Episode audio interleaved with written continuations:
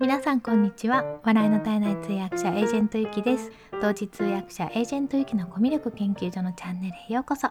このチャンネルでは通訳やナレータープレゼンターなど言葉で伝える仕事をしているエージェントゆきがどうやったらもっと心に届く伝え方ができるのかを様々な側面からお話しするのが半分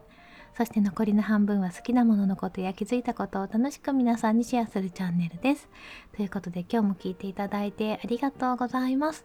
え今日はですね、スタンド FM が今いろいろなメジャーなメディアにも取り上げられているっていうのをここ数日すごく感じていまして、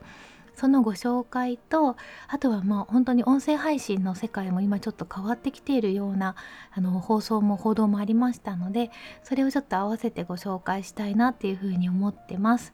えーと、まずですねまずおめでたいニュースなんですけれども日経トレンディ2020年12月号これも11月4日から販売されてるらしいんですけれども私もまだちょっと見てなくて後で本屋さんに立ち読みに行こうかなと思ってるんですけどこの日経トレンディの2020年12月号に「世界を変えるスタートアップ大賞っていうのが、えーえーと、特集されていてその中でスタンド FM がなんと2位に、えーとランクインしたっていうことで昨日あのスタンド FM の方のツイートがあったんですね。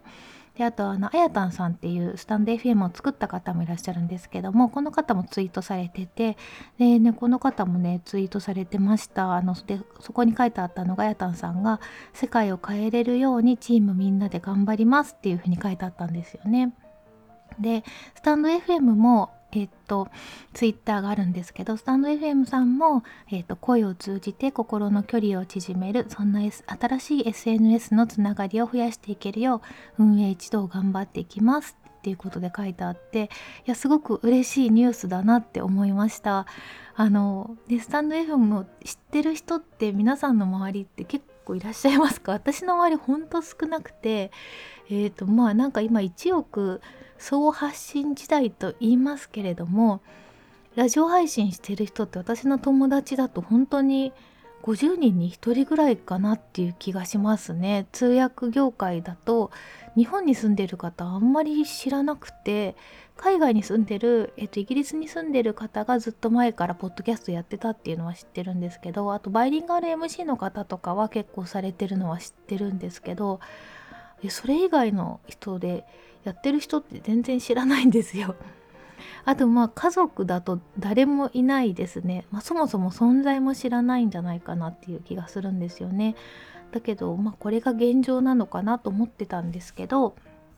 だんだんなんかメジャーに知られるようになってきたんだっていうのでちょっと驚きとともにあの嬉しいなっていうふうに思ってます。であともう一つえーと、メディアで発表されたっていうのがこれ私知らなかったんですけど日曜日にスタンド FM があのテレビで SNS え個人 SNS ラジオだったかなっていう形で、えーと、報道されてたんですね。11月8日のこれも今あやたんさんのツイッターを読むんですけど本日の TBS テレビサンデージャポンにて2021ヒット予測ランキングの個人 SN 間違えた。個人ラジオ SNS 個人ラジオ SNS っていうのか。個人ラジオ SNS でスタンド FM をご紹介いただきました。で実際にいきなり配信してのユーザーの方とのコミュニケーションの様子を深掘って放送いただきユーザーの方と作っていくサービスが少し認められた気がして嬉しかったっていうふうに書いてあるんですね。これ誰か見た方いらっしゃったら是非コメント欄で教えてください。どんな感じだったんだろう。生でやったのかな？配信してあやたんさんがあやたんさんのチャンネルで配信してそこにライブでユーザーの方がリスナーの方が絡んでいる様子も放送されたのかなってちょっと予想してるんですけどもこんな感じでテレビでも地上波でなんとご紹介していただけてるという状況でえすごく嬉しいなっていうふうに思います。まだまだ本当スタンデ FM さんはスタートアップの会社なんですよね。それで例えばまあ YouTube とか Google とかそこまでプラットフォームとして大きくなってしまうとなんかその運営してもらってることへの感謝とかっていうのは特にもうないじゃないですか 逆に例えばあの Google の SEO がこう変わってあの迷惑したとか YouTube の広告費が下がったみたいな感じでもうなんか巨大な感じがしますよね。で多分お金もたくさん儲かってるんだろうなって思うので、まあ、こちらが運営の心配をすることは全くないんですけどスタンド FM さん本当にまだスタートアップでそれで、えー、と8月ぐらいにはその投資を受けれるように資金調達をしてでそれがあったからこそそのあの配信者への収益サービス収益分配サービスの SPP も始めたりして今本当に注目を浴びていく段階だと思うんですよね。なのであの配信者としてもあとリスナーとしてもこのプラットフォームがあの順調に安定して育っていくように、えーと応援したいなっていうふうに思ってます。でねあとね昨日あやたんさんがもう一個つぶやいててね面白いなと思ったんですけどえっとねやばい終わったって書いてあってネットフリックスが音声メディアに参入さらなるリラックスタイムの争奪戦へっていうニュースを配信されてたんですよ。でこれよく読んでみるとえネットフリックスがスタンド FM みたいなことするの？っていうふうに思ったんですけどよくよく見るとですねえっと、バックグラウンド再生ができるようになったっていう話なんですね。音声のみモードの、えー、使用を今実施している模様です。で、これが実現すればユーザーは映画やドラマを音声だけで楽しむことができるようになりますっていうことなんですよ。ネットフリックスが音声メディアに本格参入すれば現在急成長中のポッドキャスト市場を大きく揺さぶる可能性があるっていうふうに記事には書いてありました。あこれはそうかもしれないですよね。映画とかドラマとかあとその漫画とかすごく面白いものを音だけで聞くっていうのもありかなと思うので私はあの英語の勉強してた時はあの映画をこう昔ですけれども 音声あの音源を取ってそれを何回も聞くっていうふうなことやってて音だけで聞いても意外と面白いんですよね。ただちょっと効果音が多すぎてあの 効果音をずっと聞いてるような感じになっちゃってたんですけどでもこの需要はすごくあると思うんですよ。で、えっ、ー、と、あやたさんはちょっとそれで心配をされてたみたいなんですけど、スタンド FM とはちょっと全然違うかなっていう気はしますね、私としては。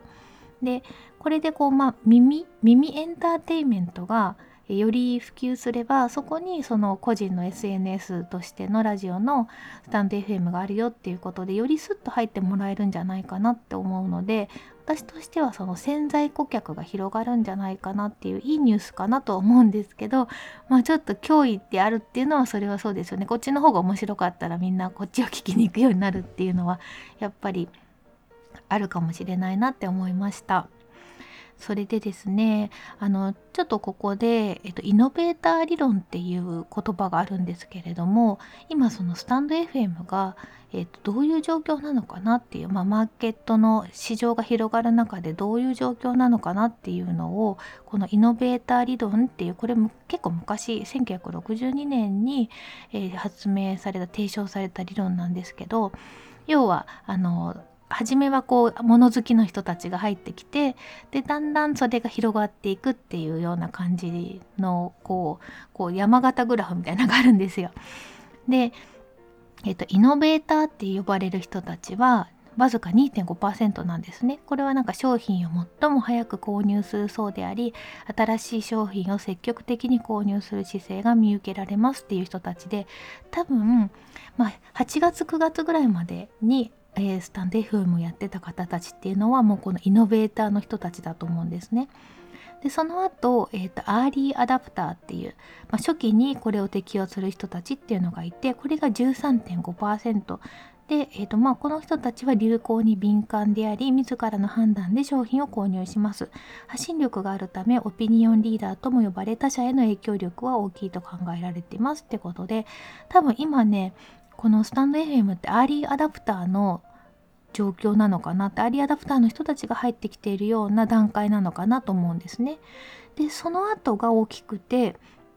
アーリーマジョリティっていう、まあ、早期にあの買うんだけれども、えーと、結構安心をしてから買う人たちなのかな？34%なのでこのね3イノベーターとアーリーアダプターとアーリーマジョリティを合わせると半分超えるんですよ。でこの人たちは、えーと、慎重なんだけれども比較的早く商品商品を購入するそう。でアーリーアダプターの影響を受けやすい傾向にあります。っていうことでその後はもうレートマジョリティって感じで、えっと、市場全体の34%でこれの人たちは新商品に対して懐疑的であり周囲の大多数が試している様子を見てから自らも購入しますっていう感じなのでもう iPhone とかはこういう状況ですよね。もうみんなが使ってるからってあれどうなのって思いつつもうみんなも使ってるしってことで安心してから買ってる人たちがレートマジョリティなんですけどえっ、ー、とスタンド FM の場合はまだ前から2番目ぐらいの入り口かなと思いますね。これからどんどん広がっていくっていう感じでさっきあの1億総発信時代というけれども私の周りにはほとんどスタンド FM 知ってる人は知りませんって言ったんですけどそういう状態からあなんか聞いたことあるなっていう状況に今変わりつつあるのかなっていうふうに思いました。あとまあいろいろ面白いなと思ったのはこの名前ですよね。個人なんだっけ？紹介されてた名前も個人 SNS ラジオだったっけ？こんそうそうそう。個人ラジオ SNS 個人ラジオ SNS あなるほど。みんながわかる言葉の組み合わせなのが 個人のラジオの SNS なんだと思って。音声配信って言ってる人たちはやってるマニアックな人たち、まあ、いわゆるイノベーターの人たちしか使ってないのかなっていうような気もしました。いろいろまだまだ面白いなと思いますね。そんな感じであの今日はえっ、ー、と今メジャーなメディアでスタンド FM がだんだん取り上げられてきてちょっと面白い時代になってきたなっていうことで、えーと、メディアの情報を共有させていただきました。えー、ではここからは Amazon の Kindle 本恋のブログを始めよう音声配信の教科書の、えー、日報になります。えー、っとですね昨日もまたちょっと売れてましてでさらにあの Kindle Unlimited の方で結構読まれてたんですよね。おとついよりも読まれてました。700ページぐらい読んでいただいててありがとうございます。それからえっ、ー、と Amazon のカスタマーレビューも新しくいただいてます。今全部で33個えっ、ー、とレビューいただいてて毎日チェックしてるんですけど 星5つ中の4.9ってことで4.9を保ってるので嬉しいなと思ってます。それで昨日いただいたコメントは星さんからいただきました。とにかく読みやすく分かりやすい、まさに初心者のための必読本ということで、音声配信を始めて数ヶ月、手探りで配信を続ける中、この本に出会いました。小難しい解説ではなく、著者さんの人柄が伝わってくるような文章でとても読みやすかったです。また音声配信を始めるために最も大切なのは心構えだと教えてもらった気がします。とても印象的だったのはコンテンツは自分の履歴書になるというところ。一つの配信に自分を出し切るつもりで臨まれている著者さんの心意気を見習いたいです。テクニック的なこともとても具体的でそのまま真似できそうで助かりました。また著者さんがメインで配信をされているスタンド FM のチャンネルをもお聞きしたところ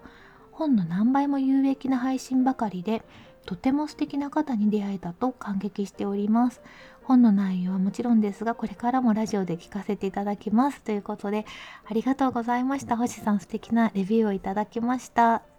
え、Amazon でワンコインで販売してます。それから、えー、アンリミティッド、Kindle Unlimited の方の読み放題にも入ってますので、えーと、まだ読んでいらっしゃらない方はぜひお手に取ってみてください。それからレビューもお待ちしてます。